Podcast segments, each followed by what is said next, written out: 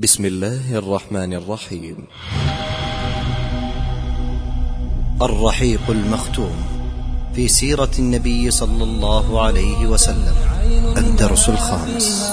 تقديم عبد الرحمن السبهان. ما البدر كم عاشق في دربها يهوى الصبابة والألم فتخالهم أسدا إذا صرخت بهم خطب ألم. عجبا لهم من أجلها تركوا المفارش والنعم تلك العقيدة مقصدي هلا وعيتم من أرم. يا ذكر قال لما رأت قريش أن محمدا صلى الله عليه وسلم لا يصرفه عن دعوته هذا ولا ذاك.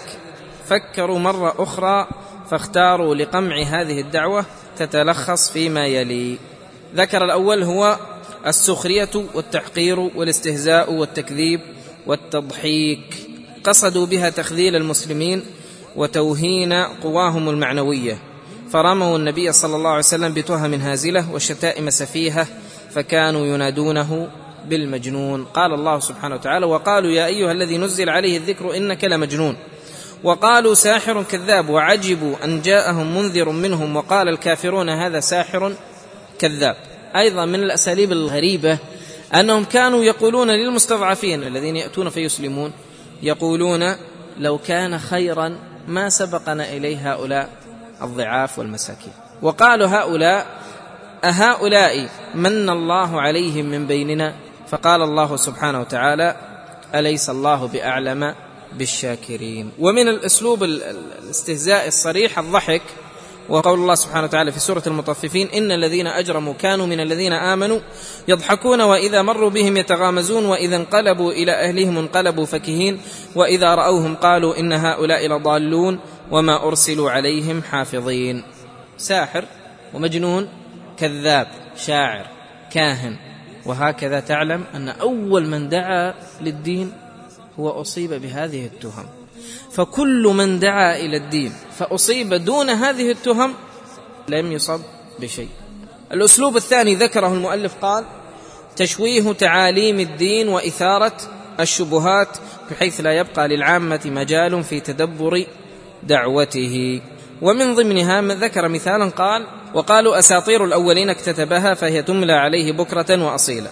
وكانوا يقولون إنما يعلمه بشر يأتيه رجل من قرية أخرى في مكة ويعلم هذا الكلام ويأتينا يعلمنا وكل هذا من الصد الثالث من الأساليب قال معارضة القرآن بأساطير الأولين وتشغيل الناس بها عنه. فقد ذكروا أن النضر بن الحارث ذهب إلى الحيرة فتعلم بها حديث ملوك الفرس وحديث رستم فكان إذا جلس النبي صلى الله عليه وسلم في مجلس جلس وراءه النظر وكان يحدث بأساطير الأولين ويقول محمد ليس بأحسن حديثا مني.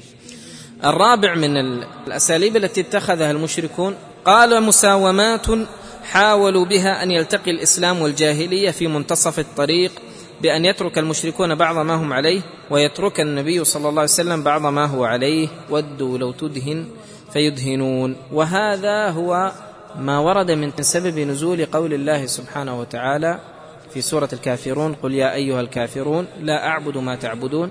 قيل أن كفار قريش أتوا إلى النبي صلى الله عليه وسلم وقالوا يا محمد تعبد إلهنا ستة أشهر ونعبد إلهك ستة أشهر.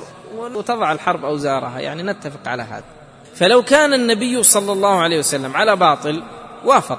وهم لما كانوا على باطل هم أتوا بهذا العرض. لأن الإنسان الذي ليس عنده دين صحيح مستعد أن يتنازل عن كل شيء. ولذلك صاحب الحق لا يمكن أن يتنازل. وهذا ما فعله النبي صلى الله عليه وسلم فقال ولا ساعة من نهار. لا يمكن أن نعبد إلهكم ولو ساعة نهار. والألم كم عاشق في دربها. يهوى الصبابة والألم فتخالهم أسدا إذا صرخت بهم خطب ألم. عجبا لهم من أجلها تركوا المفارش والنعم. عجبا لهم من أجلها تركوا المفارش والنعم. تلك العقيدة مقصدي هلا ثم بدأت قريش في اللجوء إلى لون آخر وهو الاضطهادات. ومعنى الاضطهاد هو قصر الإنسان بالتعذيب على التخلي عن مبدئه. فذكر المؤلف رحمه الله ذكر أن قريش بدأت تفكر بهذا وأول من أصيب هو النبي صلى الله عليه وسلم وذكر مواقف كثيرة لهذا. فحاولوا بداية أن ينالوا من النبي صلى الله عليه وسلم. بالضرب لكن عمه أبا طالب كان يدافع عنه. وكانت امرأة أبي لهب أم جميل أروى بنت حرب بن أمية أخت أبي سفيان لا تقل عن زوجها في عداوة النبي صلى الله عليه وسلم فقد كانت تحمل الشوك وتضعه في طريق النبي صلى الله عليه وسلم وعلى بابه ليلا. وكانت امرأة سليطة تبسط فيه لسانها وتطيل عليه الافتراء والدس وتؤجج نار الفتنة.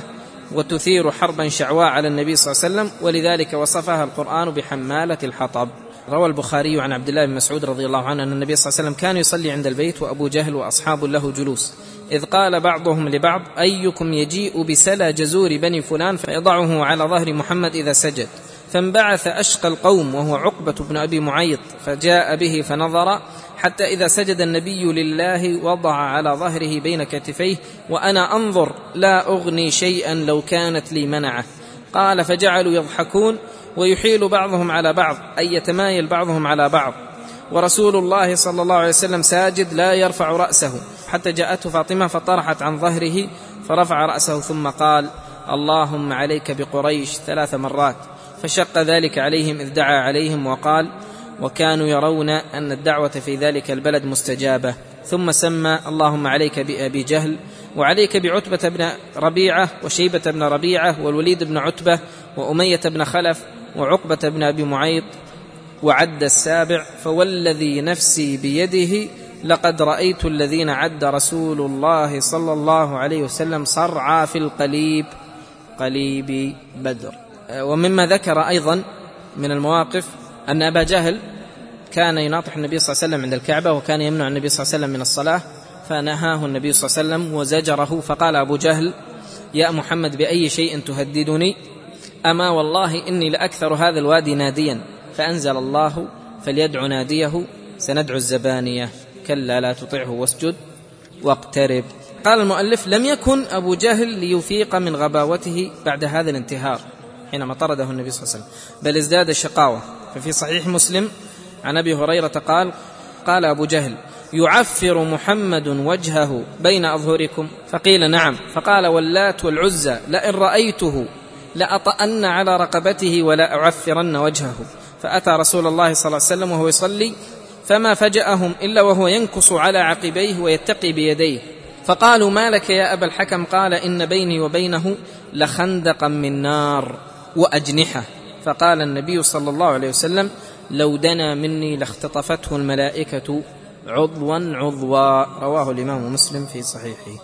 فالآن الذي قام بالدعوة أصيب والأتباع أصيبوا فلم يسلم من هذا البلاء أحد. وذكر من القصص التي ذكرتم بعضها قال لما علمت أم مصعب بن عمير بإسلامه أجاعته وأخرجته من بيته وكان من أنعم الناس عيشا فتخشف جلده تخشف الحية. يا سائلي عن مصعب سيجيب عن سؤل علم. يا سائلي عن مصعب سيجيب عن سؤل علم. ترك الغنى ولنفسه أغنى من البحر الخضم. من أجل عشق عقيدة وبنصف ثوب قد ختم. أو ما رأيتم خالد وكان بلال مولى أمية بن خلف الجمحي كان أمية يضع في عنقه حبلا ثم يسلمه إلى الصبيان يطوفون به في جبال مكة. وكان أمية يشده شدا ثم يضربه بالعصا.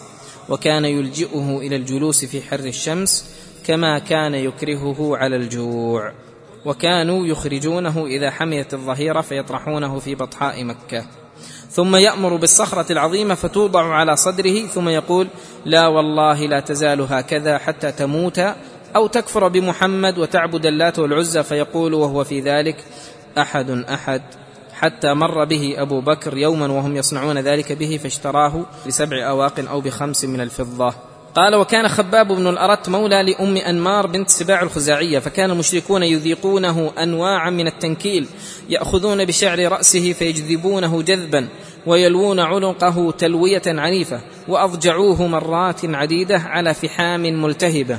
ثم وضعوا عليه حجرا حتى لا يستطيع أن يقوم. وقال في آخر الفصل هذا قال قائمة المعذبين في الله طويلة ومؤلمة جدا فما من أحد علموا بإسلامه إلا تصدوا له وآذوه. الدكتور مصطفى السباعي يقول إن ثبات المؤمنين على عقيدتهم بعد أن ينزل بهم الأشرار ألوان العذاب وأنواعه والاضطهاد دليل على صدق إيمانهم وإخلاصهم وسمو أنفسهم بحيث يرون ما هم عليه من راحة الضمير واطمئنان النفس والعقل وما ياملونه من رضا الله جل شأنه أعظم بكثير مما ينال أجسادهم من تعذيب وحرمان واضطهاد. إذا استطعت أن تسيطر على روح المسلم هناك تستطيع أن تغير من شأنه. وقد قال الشاعر تالله ما الدعوات تهزم بالأذى كلا وفي التاريخ بر يميني. ضع في يدي القيد ألهب أضلعي بالسوط. ضع عنقي على السكين لن تستطيع حصار فكري ساعة. أو نزع إيماني ونور يقيني فالنور في قلبي وقلبي في يدي ربي.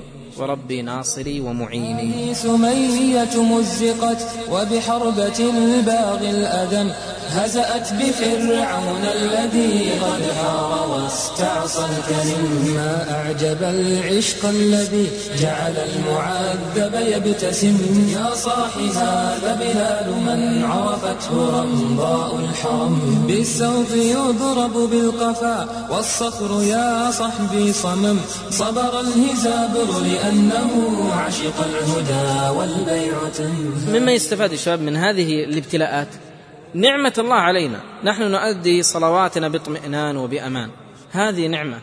فغيرنا وهم صحابة نبينا صلى الله عليه وسلم قد أدوا عباداتهم في أشد أنواع الضنك وشظف العيش. وهذه العبادات التي تؤدى باطمئنان نعمة لم تصل إلا بهذا القدر من الألم. وأيضا يا شباب مما يستفاد.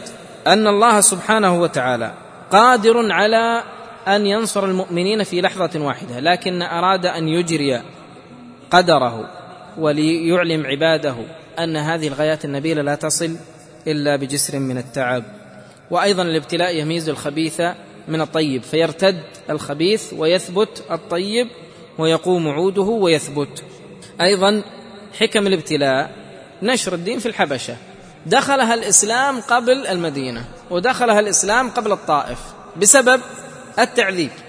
وأيضا أن أن الابتلاء هذا هو ليكمل الاقتداء وأن الإنسان يتأسى بالأنبياء. أي شيء يصيبك من هم وغم فتذكر مصعب بن عمير وتذكر بلال بن رباح وتذكر النبي صلى الله عليه وسلم وقد وضع عليه سيل الجزور. يهون عليك ما تصاب به من أذى. وقد قال الدكتور الغزالي رحمه الله قال وهكذا أخفق الإغراء والإرهاب في تعويق الدعوة وأدركت قريش أن ما تصبو إليه بعيد المنال. هم لله دم هذه مصارع عشقهم. قرباتهم لله دم. آه لذلة أمة ضحكت لغفلتها أمم. آه لذلة أمة ضحكت لغفلتها أمم. ما صانها أحفادها كلا ولم يرعوا ذمم. ما صانها